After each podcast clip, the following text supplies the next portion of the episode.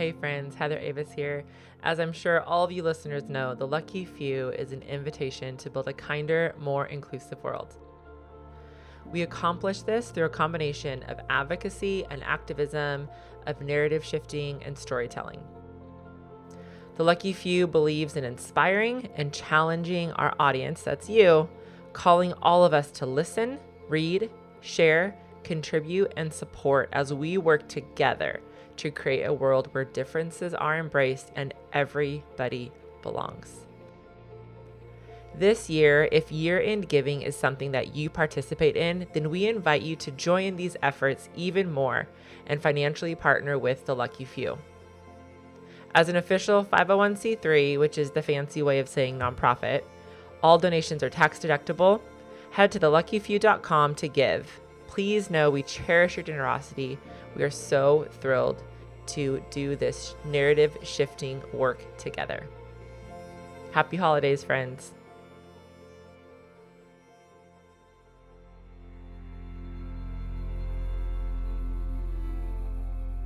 Hey, friends, and welcome back to the Lucky Few podcast, where we are shifting the narrative by shouting the worth of people with Down syndrome. It's me, Heather, and it's almost Christmas. So, Merry Christmas in just a few days. I hope everybody's doing well, staying healthy, getting to do some stuff with their loved ones.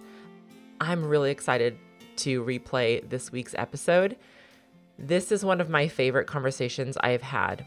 I mean, not just this year, but since the podcast has come out. So today I'm excited to be re releasing my interview with Justin Hawkins, who is a PhD candidate at Yale University. He has a sibling who has Down syndrome, a sister who has Down syndrome, and he wrote an article that came out this year called Dignity Beyond Accomplishment.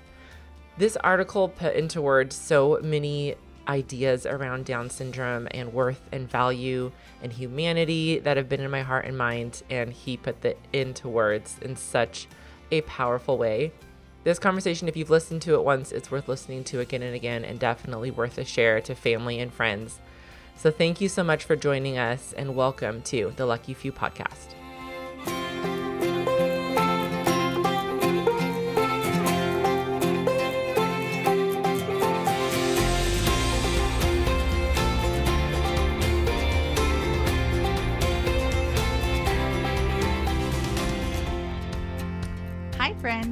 Okay, I need to tell you about my new friend Megan, who has an awesome company called Oxygen Fitness Coaching.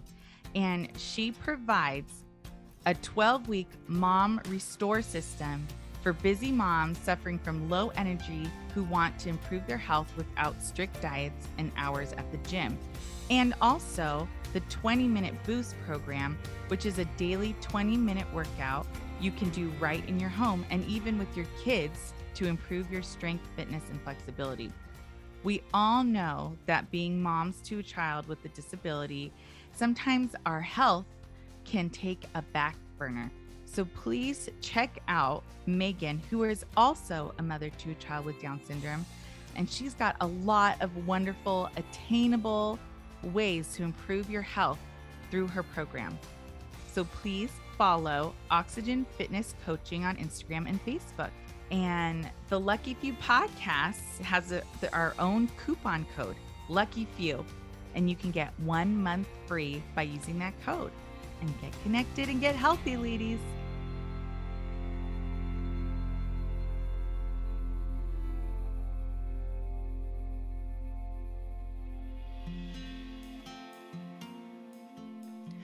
Okay, ladies. So we, uh, I think it's episode 99, and I and I mentioned it in the interview with Justin, but we did a little conversation about the article from the Atlantic mm-hmm. called "The Last Children of Down Syndrome," and after that, somebody had sent me this article by Justin called "Dignity Beyond Accomplishment," and it blew my mind. Mm-hmm. Um, it blew my mind, and I and he has a sibling with Down syndrome, which just is all the more reason to to hear him out. Yes. Right. I think like yeah. there's a level of trust there in what he has to say. And so I got to talk to him. mm, he's so a long time. smart and well smoke well spoken. I can't wait. Really mm-hmm. smart. I know. I am intimidated to interview someone who has a P, who's a PhD candidate at Yale. As we all are. heard of it. Yale. heard of Much- and here we go, guys. Uh, my conversation with Justin Hawkins. Okay, tell so Justin, tell me. Let's start with you. Where are you at? Your family, your career, just Yeah. a little bit about who you are. Sure. So my name is Justin Hawkins, and I'm a PhD student at Yale University, and I'm studying ethics and politics, basically. Uh, so I grew up in Pennsylvania with my family. My dad's a pastor, and my mom homeschooled all four of us kids. Wow. And I have a little sister named Jenna Hawkins. She's 27 years old. She swims like a mermaid. She loves karaoke. Uh, she's got an amazing sense of humor, and she has Down syndrome as well. So, in this article, Dignity Beyond Accomplishment, I wrote a little bit about her life and what it teaches us about a life uh, worth living. Amazing. What's your birth order of the four? Justin, Jordan, Jenna, Jessica. So I am first and Jenna is third. You get very homeschool, right? They're I all all, all the same. We had dogs named uh, Jasper and Jake as well. So you had to keep the kind of, you got to keep, keep the J's. Yeah. That's my favorite. We I have good friends who homeschool. They have six kids, and all their kids have J names. Is that right? Yeah, that's right. and their last name is a J name. It's That's perfect. awesome. Yeah, that's right. What was that that show, The Duggards? Do you Yes. know what I'm talking about? Yeah, I do know Did- they had like know. all J names. I think they had like 17 kids. Is that right? Well, I don't know, but close. You start having to, having to invent names at that point, I think. Yeah. exactly, which is very um Western, at least very Californian to be invented. Is that right? Like white, white hipster. Let's just Is that, is that right? Totally, I think so. Have you? I've been to Pennsylvania. I've been to Lititz. That's called- yes. yes. Oh my Uh, gosh, what a dreamy town. We, we played against Lititz in my homeschool bas- basketball league in There high school. The Lititz Llamas were there. Oh my gosh, stop were- it. Yes, and they and they wore these like lime green T-shirts. I don't know what that had to do. I don't know what Lititz had to do with llamas or the lime green had to do with the llamas either. But I remember that um, we beat them, if I'm not mistaken. Yeah, oh, that is too good. I, maybe that's the very funny. Lititz llamas and lime green. Maybe it's just for alliteration. Maybe, sake. yeah, is. Who knows? See, Who they're all homes. They're all homeschooled too, right? So you got to have the, Oh, the, same, the, same, the same letter. Yeah. What were you doing in Lititz? I was speaking at an event. I love For, it. yeah, for disability. It was great. I was there for like 24 hours and thought I would. Yeah. I want to bring my family here. This it was so quaint and It's so yeah, Lovely. it's so bucolic and nice. Did you see the Amish buggies and everything on the side of the road? I didn't. Uh uh I didn't. Um, but my grandparents, my grandma lives in Iowa in a tiny Yeah. city in Iowa, and there's a lot of Amish families in Iowa. Yeah. So I've in my childhood seen quite a few. That's That's a different podcast. That's a different for sure, for sure, for sure. I'm going back to Pennsylvania tomorrow, and I'm gonna take my girlfriend out to uh to see Lancaster and that whole area because it's just so beautiful. Yeah. I love that. So good. Okay, so let's get to this article. So the, Sure. the reason that we're that I know of you is because somebody sent me an article that you wrote in Mere Orthodoxy called "Dignity Beyond Accomplishment," which you mentioned in introducing yourself, and it came out shortly after the article in the Atlantic called "The Last Children of Down Syndrome," which we have episode 99. We've talked about that. If listeners want to go back and listen to a little bit of that. And so uh, my question was did this did that article in the Atlantic inspire or was that a jumping off point for you for this article? Yeah, in many ways it was. Uh, it was the cover story in the in that issue of the Atlantic, and so it was one of the the highest profile treatments of of Down syndrome and the kind of social condition around people with Down syndrome um, in recent media. Uh, what really struck me though was that it came out within a few months of these two other articles. Um, the one in the New York Times about the young man with Down syndrome who was the first to complete a full Ironman, Mhm. and then the third one was a BBC article about uh, women being offered abortions when it becomes clear that their uh, their children have that that the they, they receive these prenatal tests and it comes back um, likely or positive for for Down syndrome. So those three articles together were the ones that really spurred my my thinking, alongside some of the academic research that I've been doing and thinking about over the last few years on disability. And I thought, you know, I think there's something here uh, to write about. And so I asked Jenna's permission, as I always do, if I could talk about her in public, and she always very generously says says yes. So I wrote this over the course of a couple months, and I uh, I read it to my family, and some of them cried when I first read it. I thought, okay, this is this is the right thing here. So Yeah. that was what motivated it. Yeah, I love that. We actually had Chris Nikic and his coach Yeah. on the on Yeah. the podcast. Um, great. Yeah, really a really cool guy. And his Yeah. coach was has a lot of energy and was a really cool guy. That was a, that was a good interview. And That's we'll great. get to that because it's I feel like I'm just gonna be jumping around here, but sure, um, sure, sure. it's so interesting what you that you brought Chris Nikic up and how what it what is happening and what it looks like when people with Down syndrome are highlighted in a sense of excellency. So let's we'll come back to that. But you start the article out talking about your sister Jenna, who overdoses on on some pills, Diuretic pills. yeah, diuretic pills at Christmas, right? Yes. Do you have a like a very clear memory of this? Uh, yeah, I Like this- remember. I remember the the fluffy shoulder pads that she had on her dress. That's the thing I remember most vividly. And um, and yeah, then I remember that we had to stay over at grandma and grandpa's house, which they didn't have like a lot of toys or anything, so it was a Oh, little bit shoot. boring, you know. Um, and my mom filled in the rest of the details Okay. afterwards. But but yeah, she, I mean, there were diuretic pills, and they were at my grandma. They were my grandma's house. They they weren't Jenna's pills, and um and I guess they let, got left open, and she snuck out of view, and she uh she took these pills. Wow. And I love you talk about your mom, how by then she had acquired a protective streak Mhm. that I think every parent acquires. And I know for myself, talking to a lot of moms who have kids with Down syndrome or caretakers who have a loved one with Down syndrome, it's it's heightened. Yeah. And you share this story and then you jump in. One of the lines that you say right away that I'm like, ah, this is so good is once again, the usual practices did not apply in in regards to Jenna's experience in the hospital Yeah. in that moment. There was little room for Jenna in the best practices Mhm. of the hospital. And you're Mhm. talking about simple things like putting an IV in, Yeah. or she needed a tube up her nose, and just the way that her like people with Down syndrome had to have a, a smaller bridge or no bridge.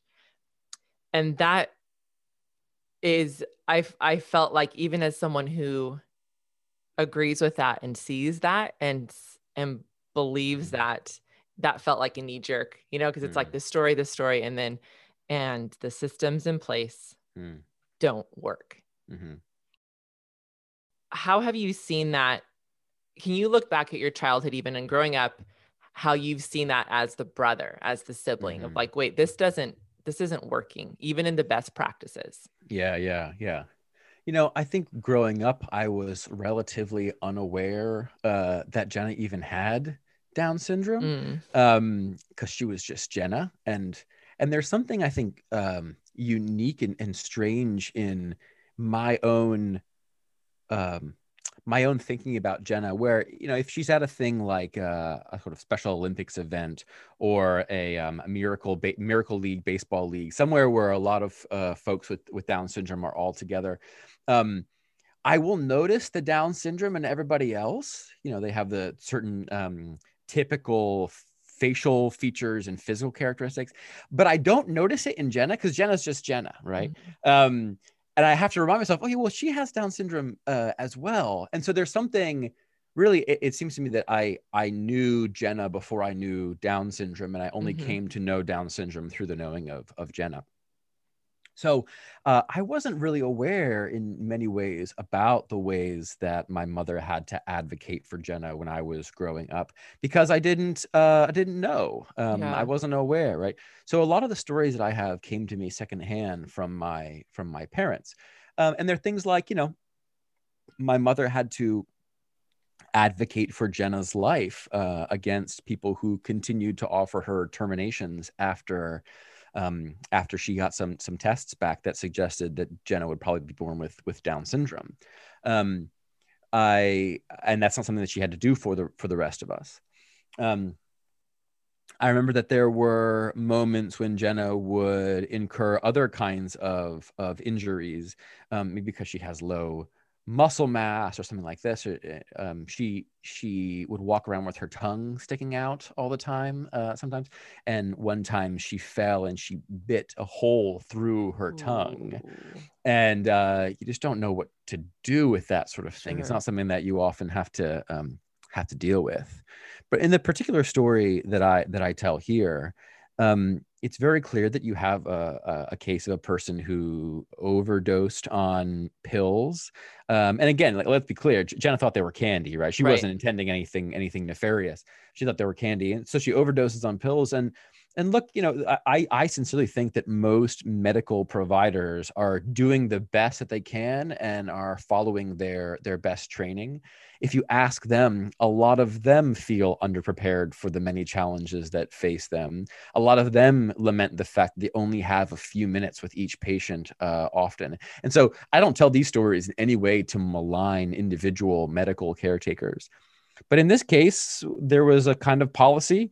The policy was that parents don't ride in the ambulance and the policy was that if the child's non-compliant when you're trying to put the iv in that you sort of hold them down if you need to put a breathing tube and they're not compliant you put them in a straitjacket and these folks likely because they weren't trained how to deal with people who have down syndrome and who are different in that way uh, tried to use force uh, mm-hmm. when jenna appeared uncompli- non-compliant and that was a place where perhaps force is necessary in other circumstances.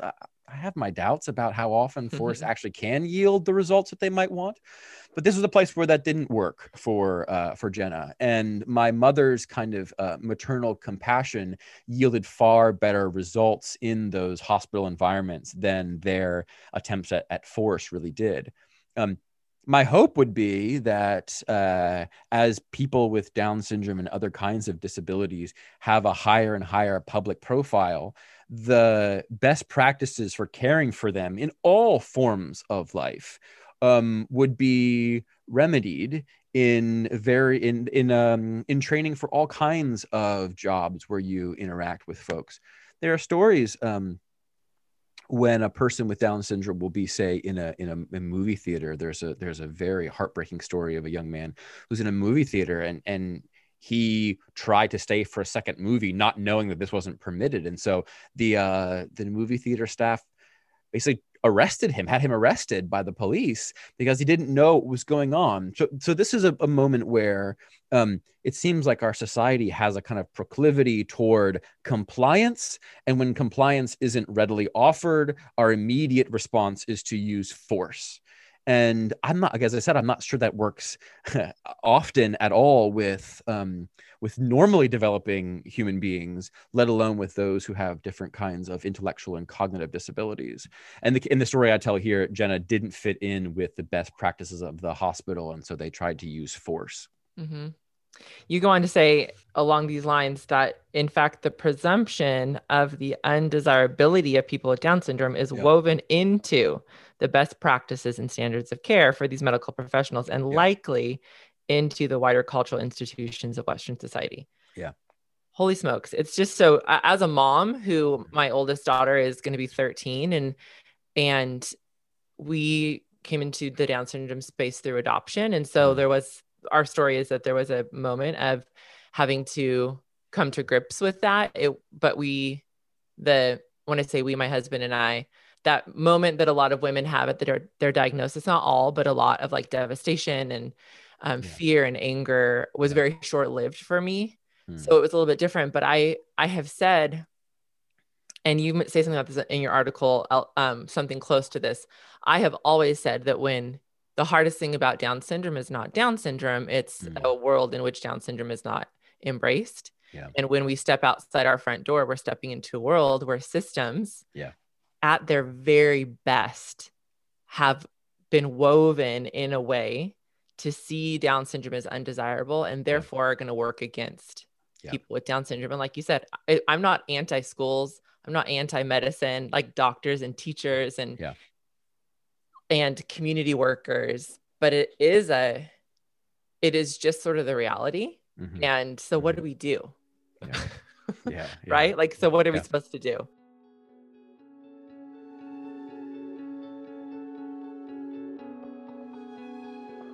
Which I I guess I, I have that question for you even like what what do we and you said there's the more that we have people on the forefront is important. Yeah. We talk a lot on the podcast and in the work I do. Representation matters. Yeah. Believe that we believe that we believe that things are changing. Yeah.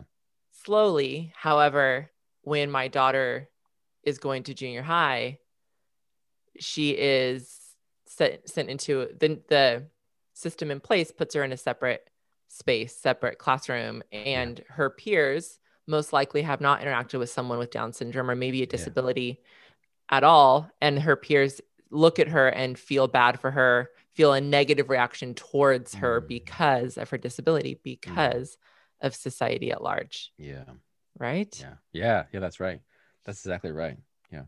And I, I think part of it is that uh, human beings have a natural inclination toward being put off by or scared of mm. the things that are that are different.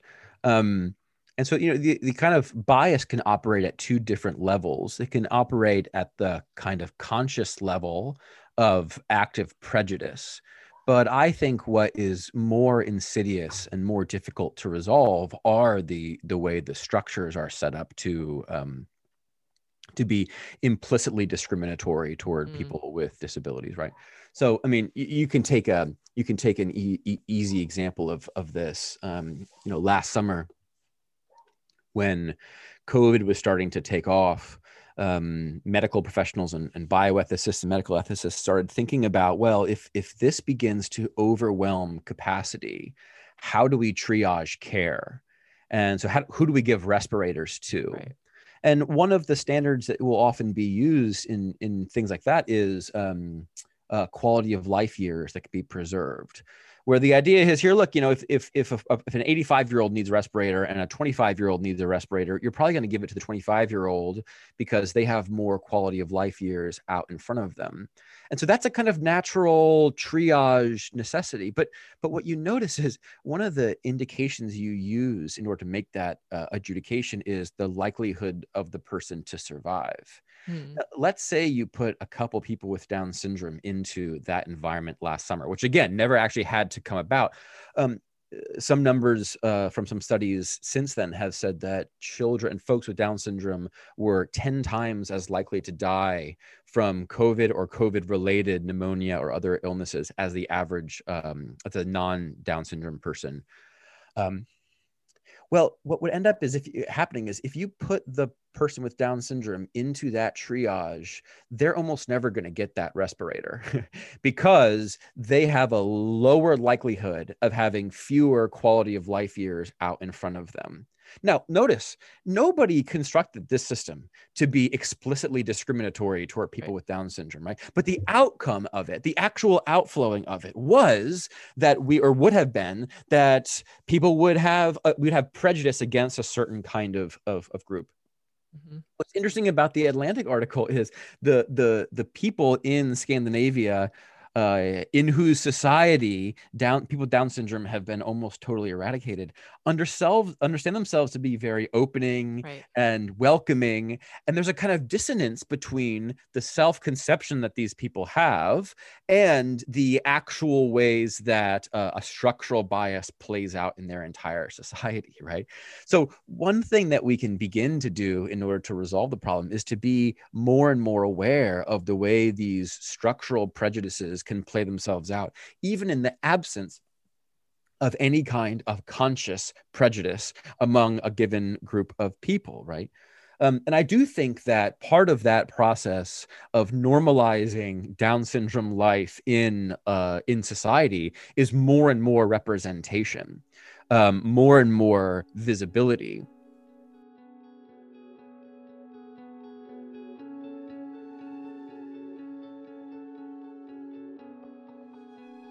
But what often ends up happening is an ableist society will accept people with disabilities on ableist terms. Yep. And will say to them, We are willing to grant you recognition, attention, even dignity, if you can show yourself to be sufficiently like we are, which is to say, capable of high degrees of accomplishment. Mm-hmm. And my big argument here in this piece is that I want to sever the connection between dignity and accomplishment altogether. I want to say that life is inherently worth living, even under conditions of very severe disability, even under conditions of extreme difference, where one person might not be able to see the desirability of other forms of life. Mm-hmm. It need not be the case that Down syndrome folks need to accomplish just like able able-bodied and able-minded folks need to in order for them to be welcome in our society. That's the big claim that I want to make. They don't have to be able-bodied, able-minded in order to have the full complement of human rights and dignities that the rest of us have.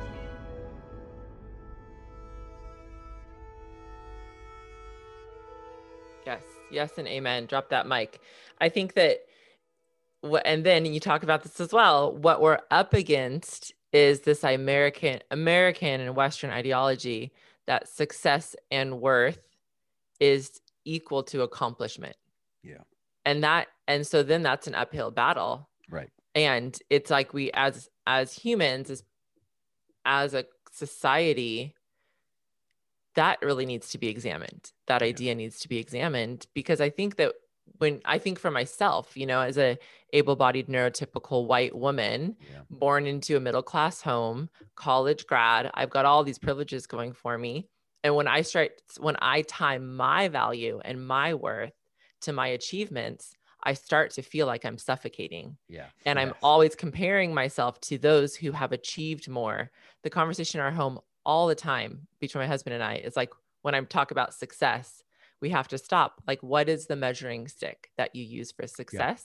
Yeah. yeah. And I can ask myself that in a way that is helpful because I believe because of my kids with Down syndrome. Yeah. Yeah. Who, yeah. right? Who will never measure up to yeah, the measuring stick right. society has put out. That's right. To say this is what means you have more worth and value. And and this will bring us back. This makes me think about and I want to talk a little bit more about um, Chris Nikic mm. and the Ironman mm.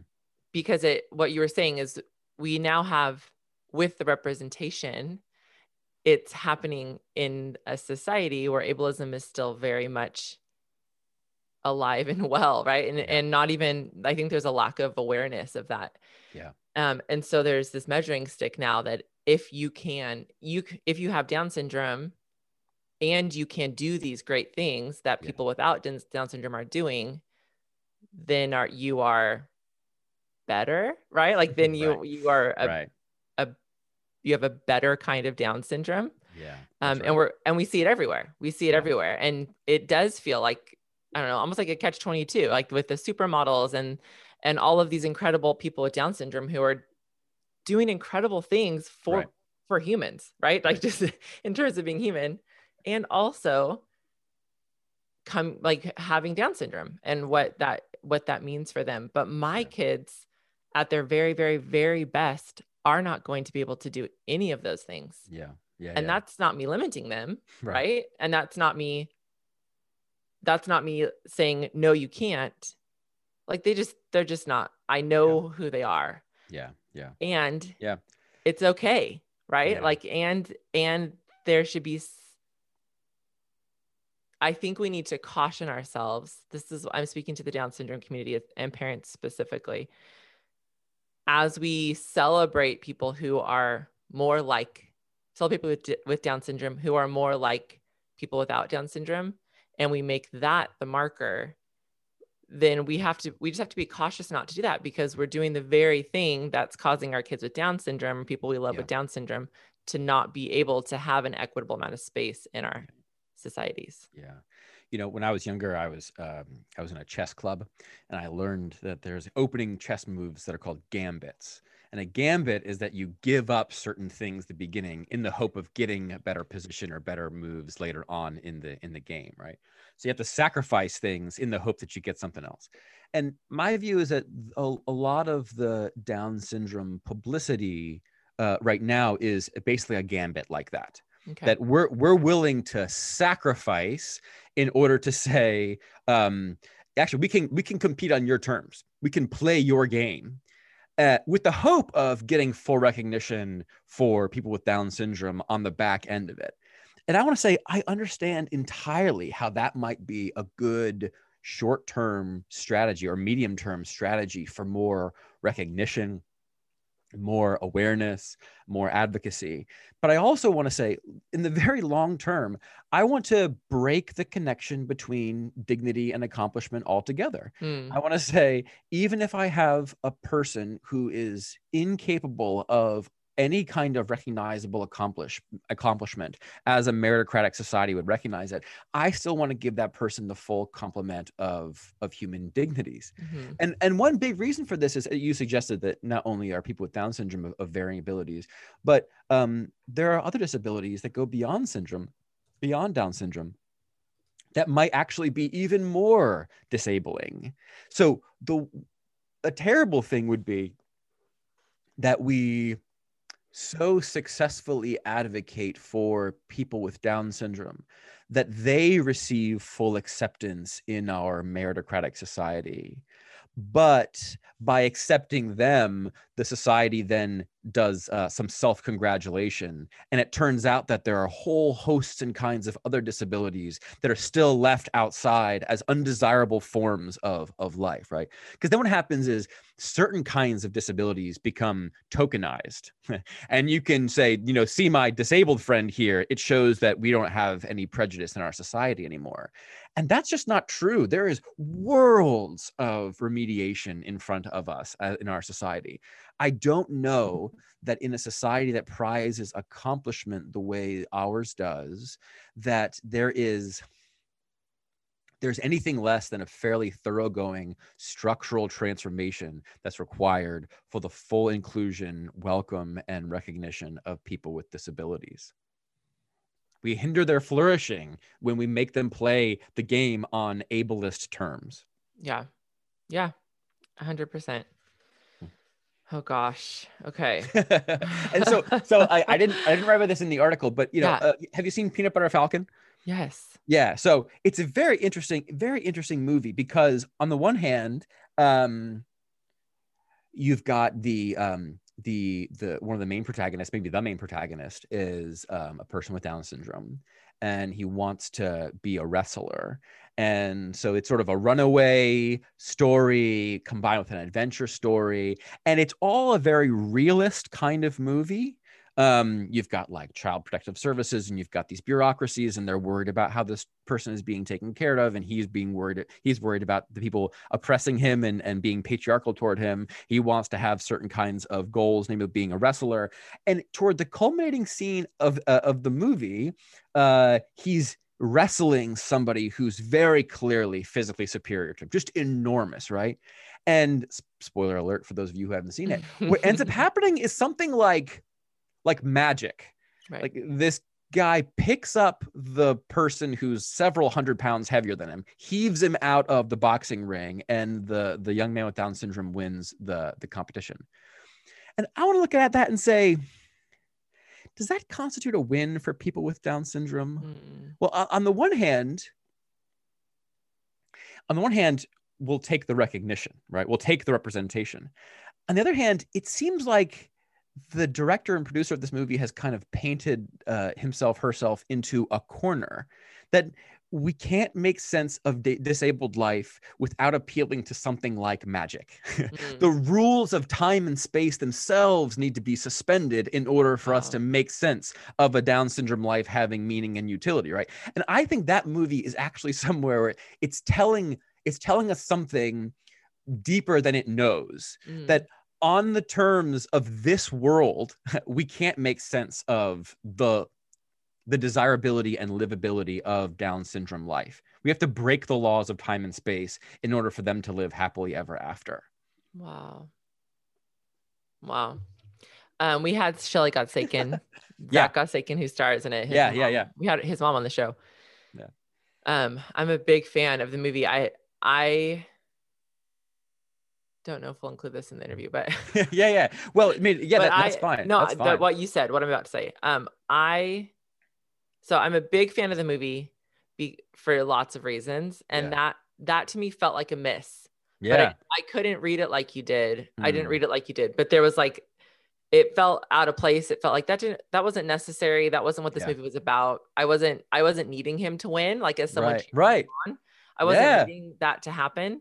Um, and it was yeah, and it was there was nothing in the movie that was fantasy, and then there was this right. moment and of then all- fantasy. exactly. That's exactly right. Yeah. That's exactly it right. right. very off for me. Yeah. But I didn't I didn't read as deeply into it as you did, which I I appreciate your Yeah. analysis on that. And and but what I did love about the movie was it I felt it was done excellently. Um, that you did see a main character yeah. who is a man with Down syndrome who was a full human, had like a full scale of emotions. Um, the relationships I felt like were done well. And there's a couple Yes. other movies where one of the main characters has Down syndrome and people always recommend it to me. Maybe this has happened to you too. And that like so many people do. And then finally I watch it and I'm like, that was a terrible movie. Like, why would you think I would love this? Because I Yeah, love terrible movies. No, like we can't, we have to do better we have to do better. So I appreciated that about the peanut butter falcon because Yes. it was there was a sense of excellence about it. It wasn't just a isn't this sweet and right. it it um wasn't like a cheesy Christian movie, right? yes Yeah. yes it wasn't like, like a commodity like they didn't make a commodity out of it. And I want to be I want to be clear in in saying w- what I'm advocating here in this Yeah. article and the comments here it is not that I'm mad at Peanut Butter Falcon and I'm Totally. mad at people that's running triathlons, right? I- not at all. No. What I, what I'm saying is there are two big strategies for inclusion and acceptance. And one of them is playing the meritocracy game, and one of them is breaking the meritocracy game. Mhm. And I want to say the short term strategy might be play the meritocracy game, but the long term strategy is break the game altogether. Mhm. Because I mean, a- as, as you, some of your comments earlier suggested, it's not just that that system of tying our dignity, self worth, uh, to accomplishment is actively prejudicial toward people with disabilities. Mhm. It's prejudicial toward everybody. Everybody. right? I mean, you know, I'm I'm a Yale PhD student. I have jumped through lots of hoops in order to get here, and I'm I'm here to tell you, you know what happens after you jump through lots of hoops in your life? There are more hoops to jump through and they're higher and they're smaller and they're more difficult hoops to jump through. Now you need to get a tenure track job. Now you need to become a full professor. Now you need to be uh, the eminent scholar in your field, and on and on and on. And it just breaks people. It breaks people. Yeah. And that's because we've created for ourselves this society in which dignity attaches to accomplishment. So Yeah. I don't want to go into the kind of what I think is kind of like a um, a simplistic and very otherizing uh, uh, trap of seeing people with disabilities as kind of innocent sage teachers that we kind of fetishize and learn Mhm. from. That's not my view at all. Jenna sins just like everybody else does. But I do think that this is one place where the lessons we can learn from reflect, re- reflection upon the lives of people with disabilities are actually universally applicable Hundred percent. uh, right? So that they become something like the the ones who are injured first by the system we've created, and then it turns out we're actually all being injured by this system. So we're Mhm. learning to view each other as commodities for consumption. Mm-hmm. Um, if you are successful, I rival you, I envy your success, and if you're unsuccessful, then I pride myself over your unsuccess. Yeah. That's just not working out for anybody. it's not working out for anybody. It's not. And we talk about on the podcast, we talk about shifting the narrative, that Yeah. shifting that Down syndrome narrative. And we and and it's, I mean, on surface level, it is a parent gets a diagnosis. We would hope that we can get to a place where there's not instantly a feeling of devastation and Yeah. sadness and grief. And at the exact same time, only grace for all of the people Yeah. feeling those Yeah. feelings, right? That's right. That's right. and and but that's like we want to shift the narrative in that surface level but like you like you're saying here it is so so so much deeper in that uh, like i shared earlier i am suffocating under these systems Mm, that my worth and value is measured by how successful i am yeah. successful being determined by a western idea of accomplishment mhm. eh, that at the end of the day i will never reach there right like Mm. the, i will think i have and there are 10 more hoops and there Yeah. are 10 more Yeah, hoops that's right. and there that's will right. always be people better than me at everything I do, always. That's right. And and and until we break that, we need to break that for ourselves, like for all humanity, right? Yeah. That we need to break that for all humanity. And what why I get real passionate about relationship with people who are different than us and relationship in this regard to people with disability, specifically Down syndrome, is no, they are not a commodity for me in this journey, but they are my they have been my greatest guides, almost Yeah. unbeknownst to them. Yeah. Um, and I and it is because of my proximity and relationship that I'm even able to like step outside and see my own need for breaking out of this these systems. Yeah. You know? Yeah. Yeah, that's exactly right. That's exactly right. And you know, in the in the kind of academic study of of disability, um, you know, it, when the disability rights movement started in America, really agitating in the last couple of decades, uh, leading up to the American with Disabilities Act, um, one big sort of political mantra was "nothing about us without us," which Mhm. is that people with physical disabilities need to have their voices heard, need to be represented on the councils and legislative bodies that were making the policies that um, that affected them. I think one thing that's difficult about intellectual and cognitive difficulties is you know, Jenna doesn't have access to the same kind of education that I do. Yeah. And so, in some significant way, I have to speak on her behalf. And so, there's something difficult in trying to be true to her life and experience while also recognizing that there's actually a kind of power imbalance even between me and my sister and i can very easily co-opt her narrative for my for my own Mhm. and i have to be aware of the of the temptations toward doing exactly that sort of of thing so what i try to say is you know how can i think about jenna not as an inferior or a superior as a kind of like fetishized object in one Right. way or the other but as somebody who with me is on the journey toward holiness and union with god from whom I have much to learn and to whom I have much to teach. Yep. Which is to say, how can I come to view Jenna like a person, like I view almost any other person, right? Right. Um, and and and this is something that I uh, consistently try to do in my in my own work. You know, neither demean nor um, nor place on a pedestal. Mhm. And I think this is something that you know, if you if you have good parents, you grow up thinking that they're superheroes. and then you become an adult and you realize they're not.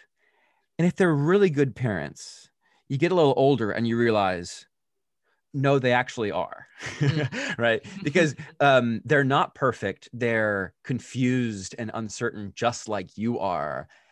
And yet they did a pretty amazing job along the way, you know. Mhm. So I remember my my parents saying, you know, what was our parenting trick with, tr- with Jenna? Treat her like she's a person like the rest of the kids. Uh, don't ascribe, don't let her get away with too much. Um, neither play favorites nor play least favorites. Treat her like she's a person. And, and I've um, I've learned from them the value of knowing when to emphasize and uh, and, and and make central her disability and when to say no actually i shouldn't emphasize that at this point i should emphasize her shared common humanity with all all of the rest Yeah. of us right Yeah.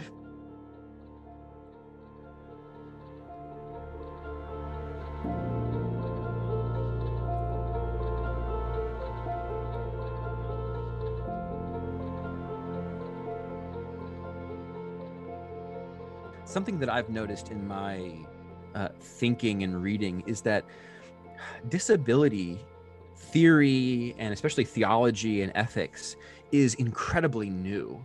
Um, in reality it's maybe 25 26 years old as a field. In, in christian ethics and theology it, it begins with this book by a woman named nancy Eiesland the disabled god which i believe is published in 1994 i believe. And uh, so I would say to your listeners, like if there are people, young people, who have interests in disability and want to think about the like sort of formal study of it when you go to college and, and go forward, the field is wide open for Mm. people to be writing books and manuscripts and articles and uh, and popular level articles um, about this stuff. there are so many questions that we haven't theorized and answered yet. The field is wide, wide open. So take that as encouragement to your listeners to like get out there, get thinking about Yeah. how they can think about the questions of disability. Yeah. Yeah. That's really good. And and that it is so new is also so Yeah. telling why we are where we are. Oh, And yeah. we I say as someone connected to disability, not as someone with a disability. Yeah. Yeah. Um yeah, I've been oh no, go ahead. Well, it's it's just stunning. I, I think as as people with Down syndrome come to be more accepted and normalized in society, I think we nobody told me how recent it was that the best practices for children being born with disabilities was just to institutionalize them. You know, that was 75 years ago. I mean, this this article that I that I quote from James Gustafson uh, tells a story in 1963 of a child with Down syndrome who has a, a kind of intestinal disorder, and the child is left to starve over 11 days. Mhm. That was in 1963. That was not that long Mm-mm. ago, and that was the common medical practice. Yeah. So, uh, the so the, the the the field of study is relatively new. The questions are very new, and the grave injustices are very very recent. hmm And I would also add to that that we are still, we being like a, neurotypical able bodied people, are still hesitant to listen to the voices of disabled people. Mm, mm. Um, and so that's a problem if Mm. you're if you're studying disability Yeah, and you know and that i mean that's that's practicing ableism essentially like i Right. will i will be the expert on your life yeah, and and it there there is some gray is not the right word maybe it is it gets tricky and fuzzy when thinking of an intellectual disability versus a physical disability exactly. but even still i think as a society we're so programmed to be anti-disability that we have a hard time listening to people Yeah. without cognitive disabilities I think that's who right. are saying excuse me like for my entire life i've been spoken for and my voice Yeah. works just fine and my brain and and i think we need to start yeah that it's really important i know for me as i've grown in my space of al- of advocacy and allyship in the last i don't know 15 years or so Yeah, um, it really has only been recently that i've tuned my ear mostly to disabled voices yeah, and yeah, yeah. Yeah. You know, um, Yale has a bunch of repositories um, in their library of different. Um, uh, different testimonies. So be people who um, eh, one, one of the famous ones here is there's a a library of Holocaust testimony, Mm. and it's just videos of people who lived through the Holocaust, uh, and they had long, wide-ranging interviews.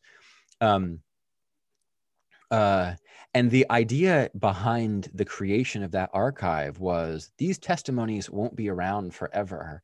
And it's of extreme use to scholars to have their voices somewhere public where they can continue to be reflected upon for Mm. generations and generations. And something I've thought about with regard to the disability stuff and, and the, the, the, the academic study of disability is I don't know if there's an archive like that of testimony of people Mm. with disabilities, right? Um, so, I, I mean, something I, I've wondered a lot about, it, it would be an enormous undertaking, but what would it be like if we said, look, scholars, you might not have access to large numbers of people with disabilities in your immediate group of acquaintances and friends. We're going to build an online testimony where it's just parents interviewing their kids, love it kids interviewing their parents, right? Friends interviewing their friends, and we're going to make it publicly accessible and free.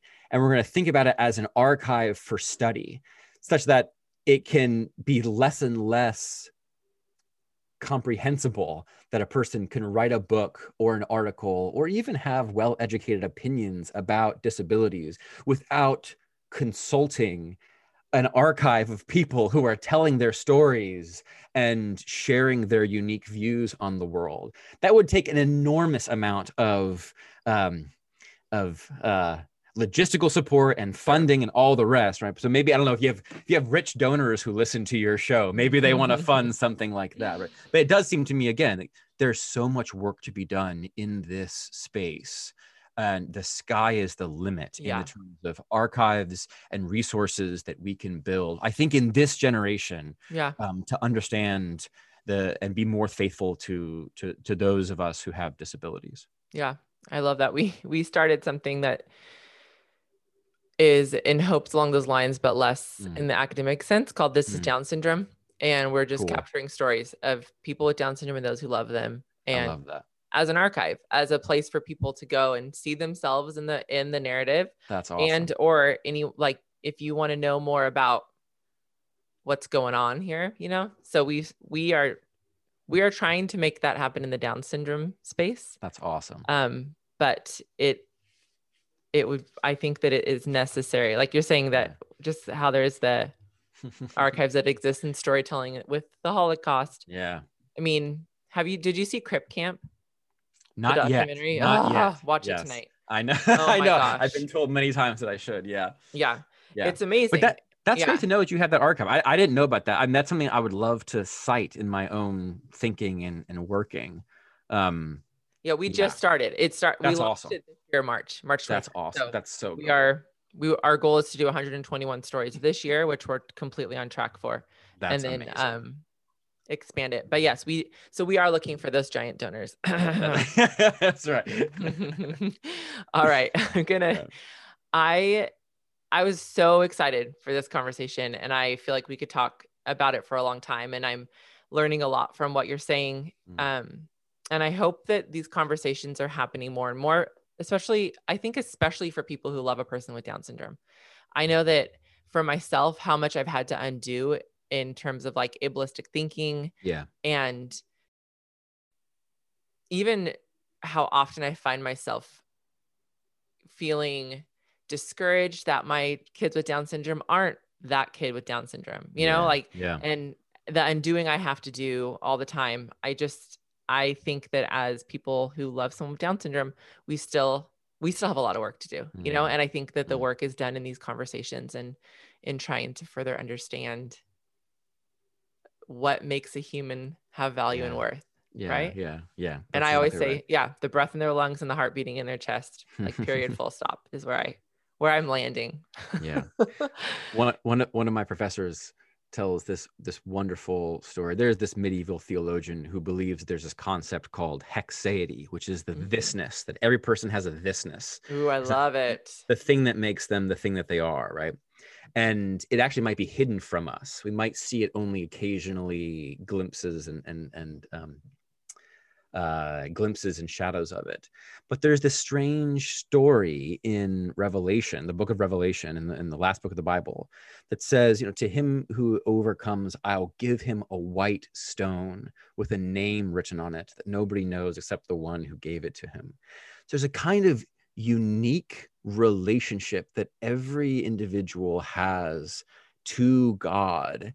And my own view is that what it is to love a person in a particular kind of way is to begin to see dimly the kind of love that individuates and particularizes the kind of love that God has for every human being.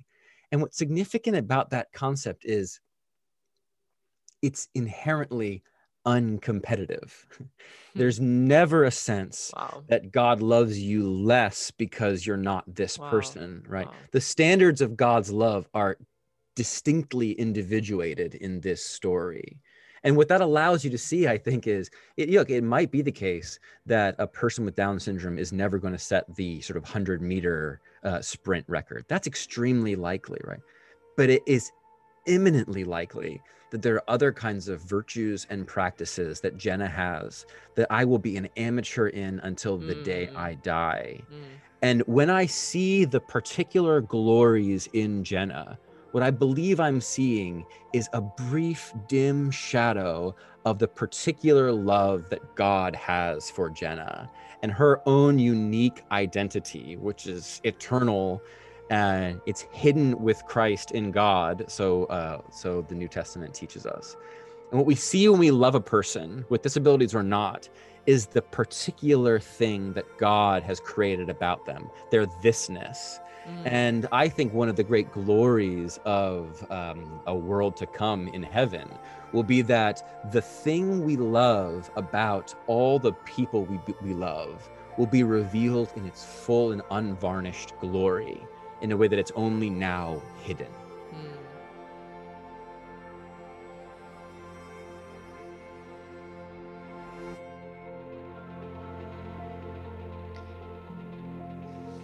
that, that that's it.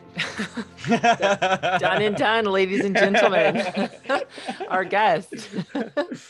um, Justin, um, thank thanks you. so much. Thank you, thank you. So the article, friends, is called "Dignity Beyond Accomplishment." It's on Mere Orthodoxy. We will have a link to it.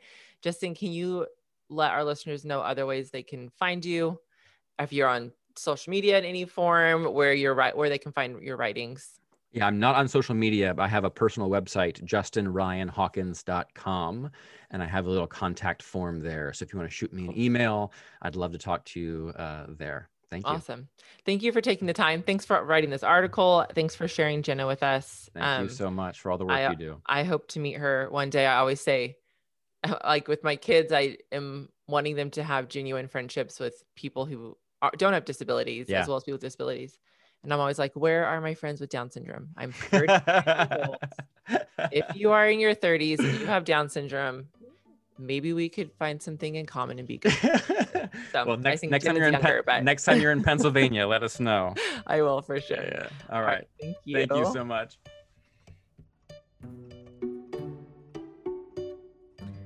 Hi, friends.